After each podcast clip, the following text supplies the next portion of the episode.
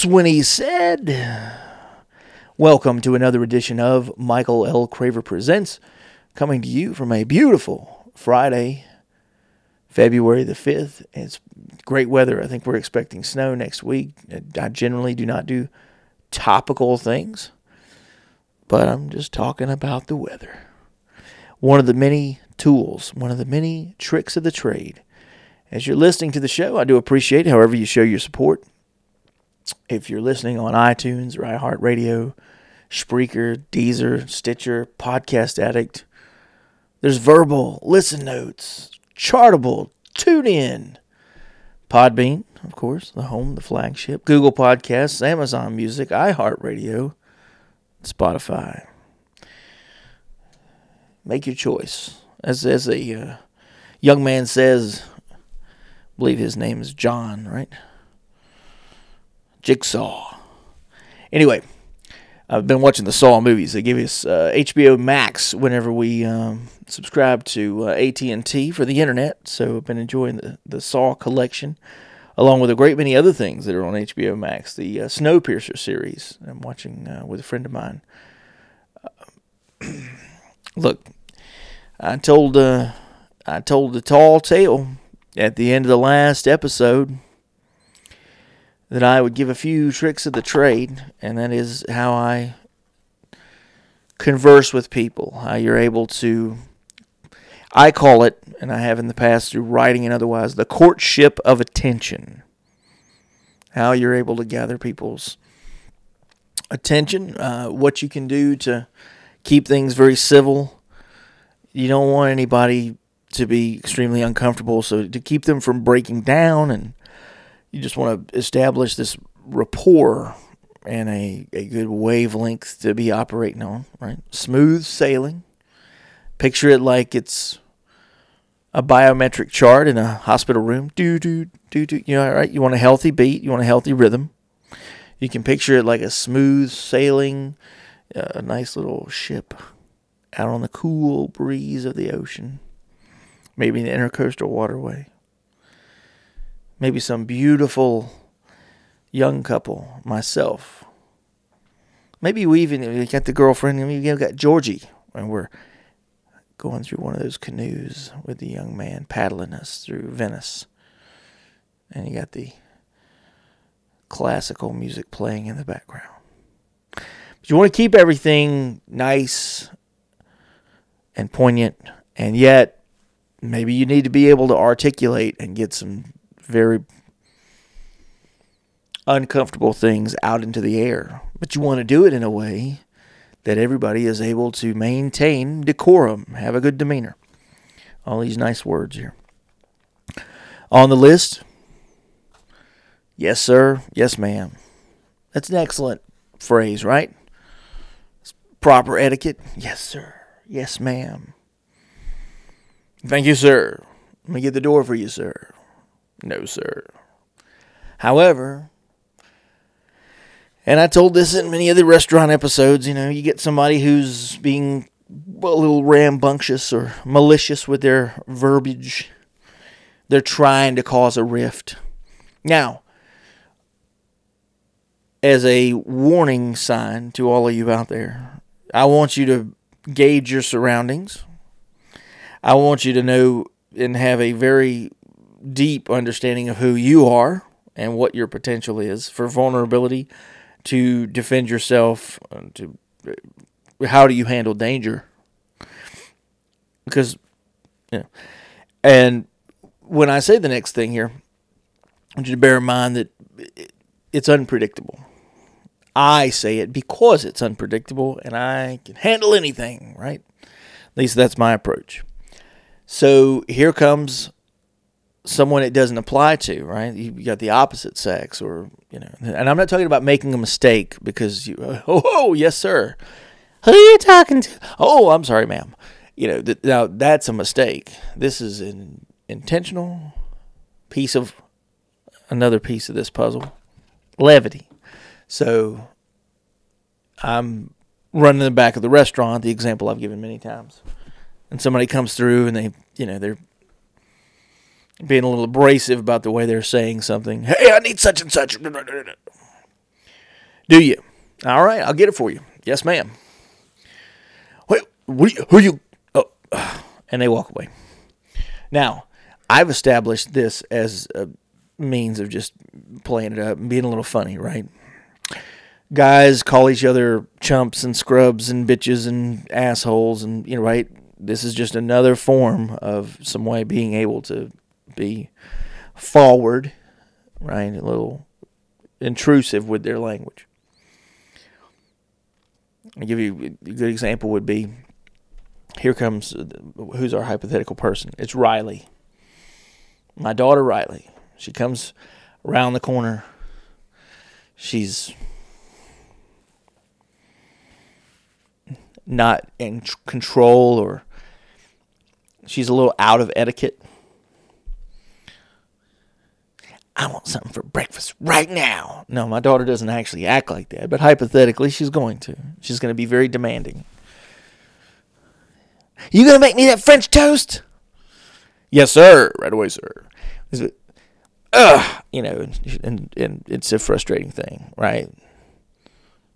It's a little bit of bounce back from someone else who is very aware. You're giving them credit and laying intelligence at their feet because part of this exchange is you are saying to them, they get it, right? They knew what they said and how they said it to you. It was confrontational or otherwise. And you came back and said, ah, yes, ma'am. Who you talking to? You know, but you do it on purpose. And if somebody wants to be estranged about this and oh, it's a different world now and you can't say this and you got to use pronouns and get the fuck out of here. I just that's not me, right? I mean, I come from a background of being on a field, on a team, individual sports, being competitive, just generally having this back and forth language with people. It's a great you, you're throwing something off them to throw back off of you. It's the same reason that you go to training or boot camp or ROTC or you're in gym class, hazing, or you can call it warming up. Now, the people who are doing it in this positive energy and yoga and they're stretching their legs, they're doing all this stuff to warm up in their world where there's no negative vibes and nothing ever goes wrong. I spoke about this at great length and very recently about immunity, right? You never encounter these things. You won't know what to do when danger happens, right? Right. So, yeah, yes, sir. Yes, ma'am. It's a great tool. It's a great way to show etiquette and appreciation. It's also a little bit of a whenever you need to bounce back at somebody. You're not cursing at them, right? You're using etiquette improperly, but it's etiquette. Now you figure that sentence out. The stare. Yeah, just like this. You're talking to somebody, you're talking to me, because I don't know if anybody else does any of these things. These are my individual tricks.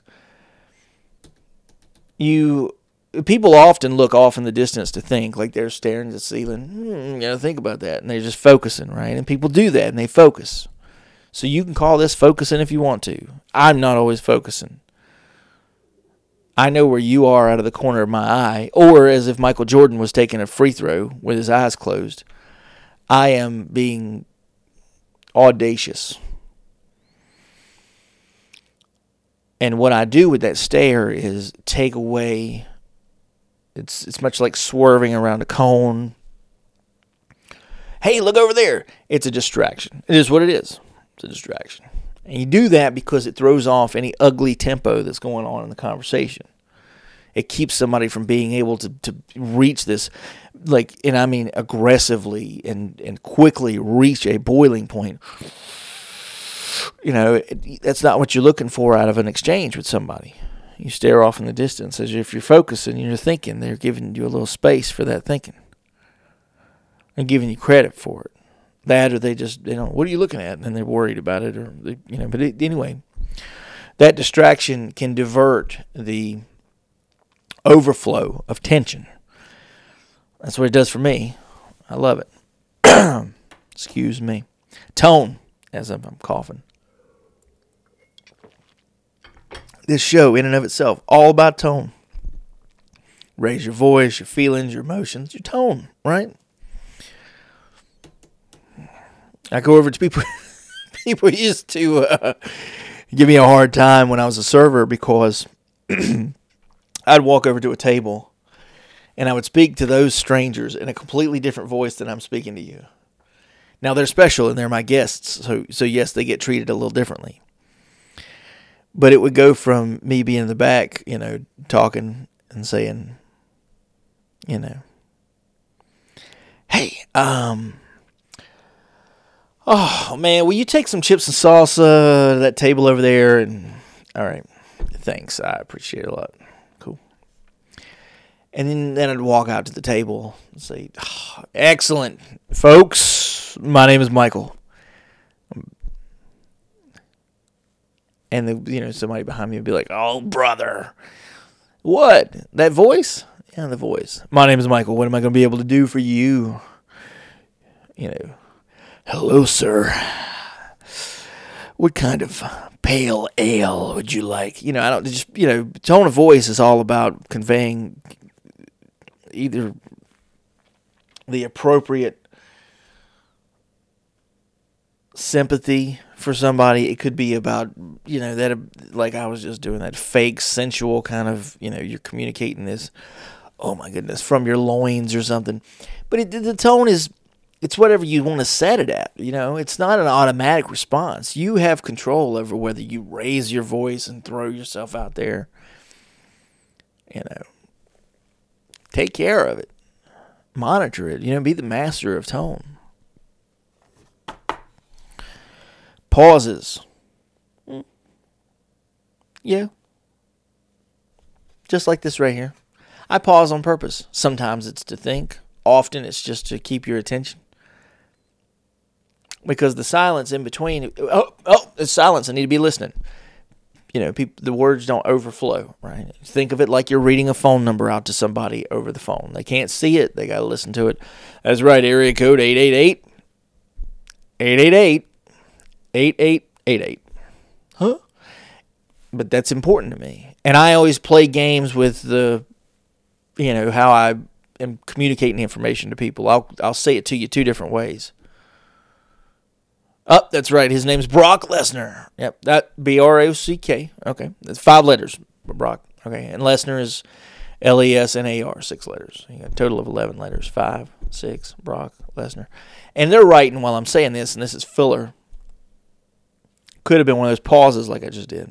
You could just be silent while they're trying to, but I don't like doing that because it, I, I'm trying to reinforce the person to make sure the communication is right there.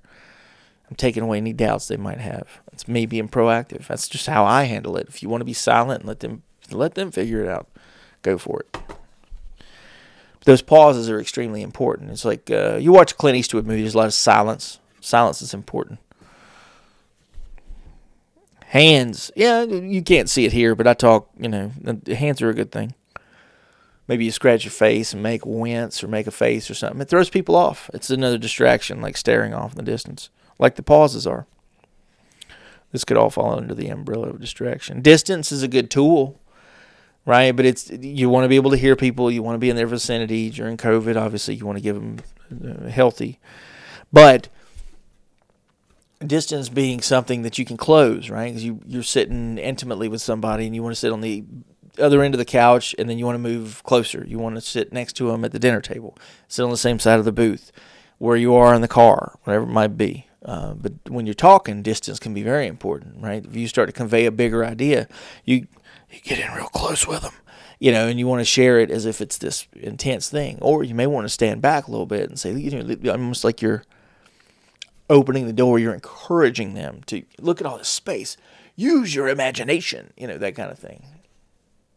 Very easy to understand, I believe, anyway. Uh, I think that people appreciate distance, and then there's other people who they look at you and they maybe they're not looking for distance. Maybe they're looking at it like, oh, hey, hey, wait a minute.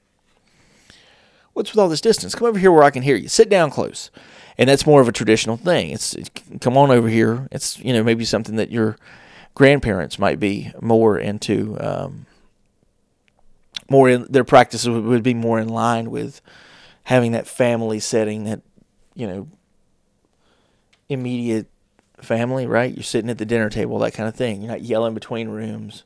Come in here, right? Come in here and talk. Not going to yell across the house. That's not, you know, and you can intermingle uh, other words with that. You can look at it in terms of the perspective of respect and things like that, right? Are you respecting them if you're giving them distance? Are you respecting them if you don't give them distance? Those are important things in 2021. So I think that's uh, that's extremely important for anybody to, to have a chance to observe.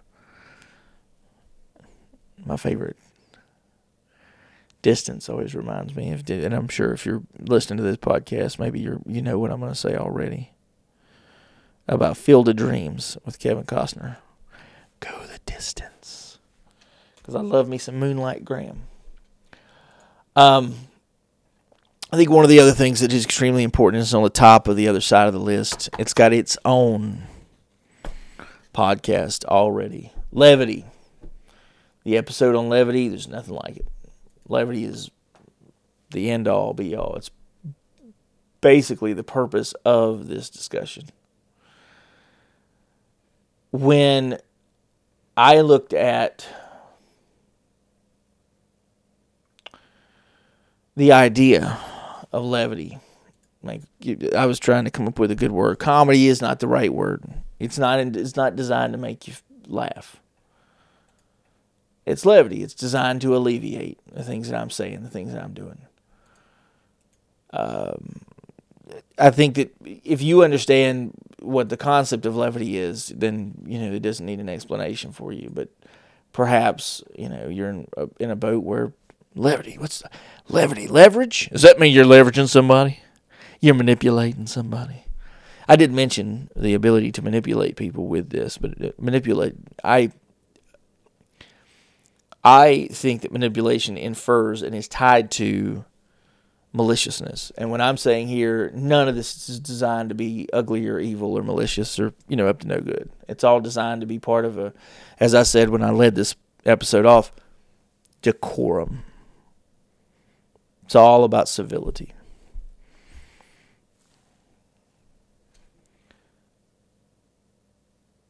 I think it's yeah the the other slogan I used to have that is at the top of a writing column that I had. I think it's been a Windows background several times. I said Michael Michael L. Craver. The last word in civility. Whatever. But uh, Levity has its own episode. I encourage you to go look at it. I'll link it. But levity in and of itself is you, and you, if you can tell a joke and you can bring in humor and it takes away the tension in the room, that's what you're going for, right? Levity is designed as a way to. You don't want it to be monotonous, right? So if it's too quiet, it's whatever. Levity picks it up. If it's going too fast, levity, and it, it's way of leveling it out. As I spoke and described this podcast in the beginning, you want smooth sailing. Levity keeps you on the right wavelength, keeps you on a, a comfortable wavelength. I also think that you need levity to be gauged in a way that you can still be t- taken into account with all these other things I mentioned, like etiquette. You don't want people to think that you're levity. That's me. Well, then, then you're more or less security. You're the bouncer. You know, Doctor Feelgood. You got to be able to incorporate these other things. Some of them get more expansive, like my next item on my list. Use their imagination. Like I talked about with distance, let people use their imagination. I could say, yes, we went out into the forest at night and it was cold and there was dew on the leaves and the temperature was 39. The forecast was this. It had rained six days before, two days before, hours before. There's trees on the ground. I, to me, that's overthinking it. You're putting people into a narrow box. I'll give you this example. My mother wants to sell her house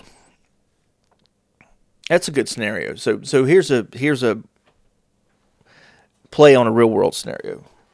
Lady wants to sell her house. She decides she's going to remodel the house to put on the market. House is worth $100,000.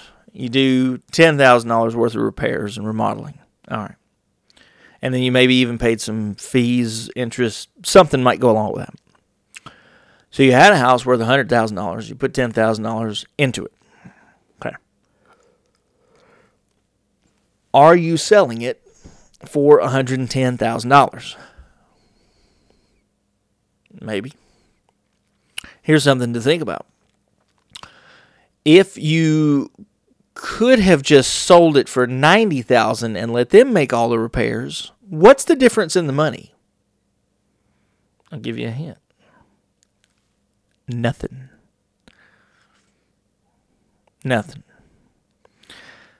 How many people can buy and remodel that house? 100% of them at a $10,000 discount. Big, wide audience, right?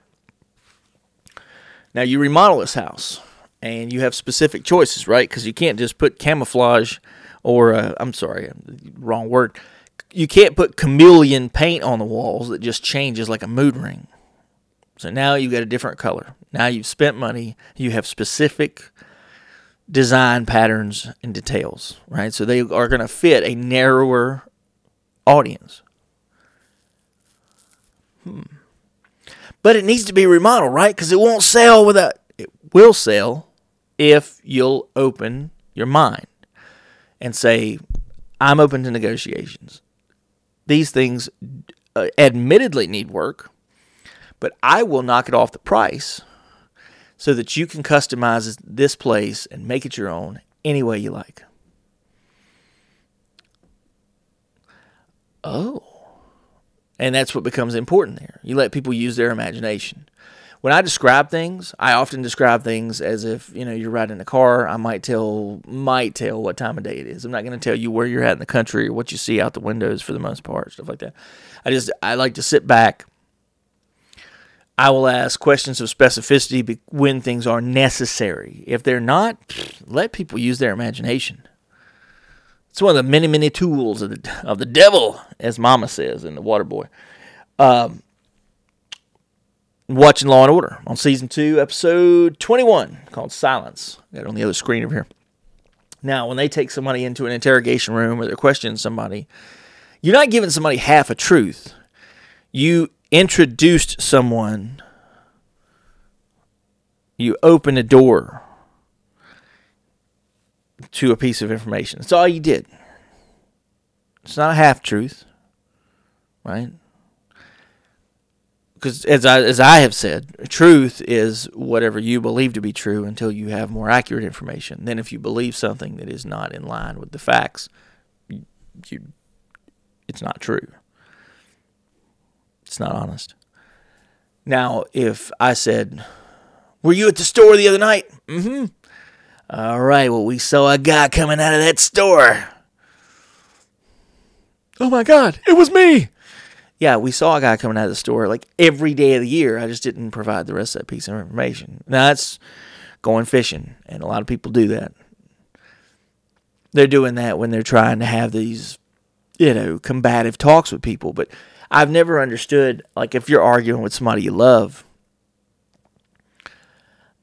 the the classic question I ask the girlfriend is, I'll say, tell you what, one question, same question I asked you before. When's the last time you were wrong? It's my way of just, you know, she's not going to answer it, but, you know, obviously you've been wrong somewhere. Now, if you can't answer that question, how are you going to jump on me about anything, right? And most people I think everybody can see. I think everybody sees the correlation. You see what's happening there, whether you agree with it or not. But as I've spoken about in very recent episodes, you well, you have people who have this abundance of resources that they use to self destruct or tear something down, eat themselves from the inside out. Oh man. But you dropped a jelly donut on my floor. Oh my god. You reach down, you might clean it up. You might shoot it with a little bit of cleaner, paper towel, towel it up. It's gone. It's done. Can't believe you did that, son of a bitch. You know, it's over, man. Like let this is a problem where people aren't seeing the healthy and unhealthy side of this. If you have somebody who makes a mistake, you got a, a person who didn't give you the right information, they uh, your kid wrecked the car, your boyfriend lied to you, somebody, you know, was mischievous, malicious, that cheated. If you have the ability to work with that person and have a bright future, there is no sense in coming unhinged about a mistake that can be corrected or can be left in the past. You can acknowledge it for its historical significance and then move forward. Yes, that did happen. Okay. But if we both know that and it doesn't have a reference point in the future, don't randomly bring stuff up to destroy the rapport or the mood that you have God damn, I, I remember when you wrecked my car. Dad, that was 30 years ago. But still, yeah, have you processed it? Maybe not. Maybe that word acceptance comes in here, you know. Because you can move forward. Like you, you can have a tremendously bright future with someone who who's done terrible things to you or somebody else. It does not change their future potential. Well, I mean, it, it could if they, you know, got into a car wreck and cut their leg off. Now they're not going to be able to, you know, do some physical thing that was part of your plan, right? That's that's inhibitive, or it's obviously you have a unique situation there. But if you are a person who had you know hopes and dreams with somebody who made mistakes, there's there is no reason at all that you can't, you know, have patience and continue to build and work with that person around the learning curve that they have. But they knew better and they oh, you think they wanted to have this very ugly situation and now a bad memory with you. I think they either forgot, they were overwhelmed. They may not have an explanation for the natural choice that they made. For some reason at the time, it seemed harmless, or it seemed as if there would not be the sort of consequences that you're laying on the table. Are those consequences absolutely necessary? They're not. You mean we could work with this person, cut them a break, know that you know they made a mistake. You're better than them, obviously now. So what do you? You just want to hang it over their head?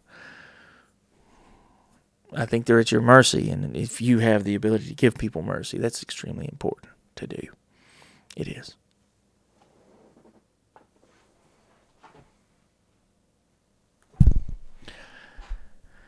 I also think that uh,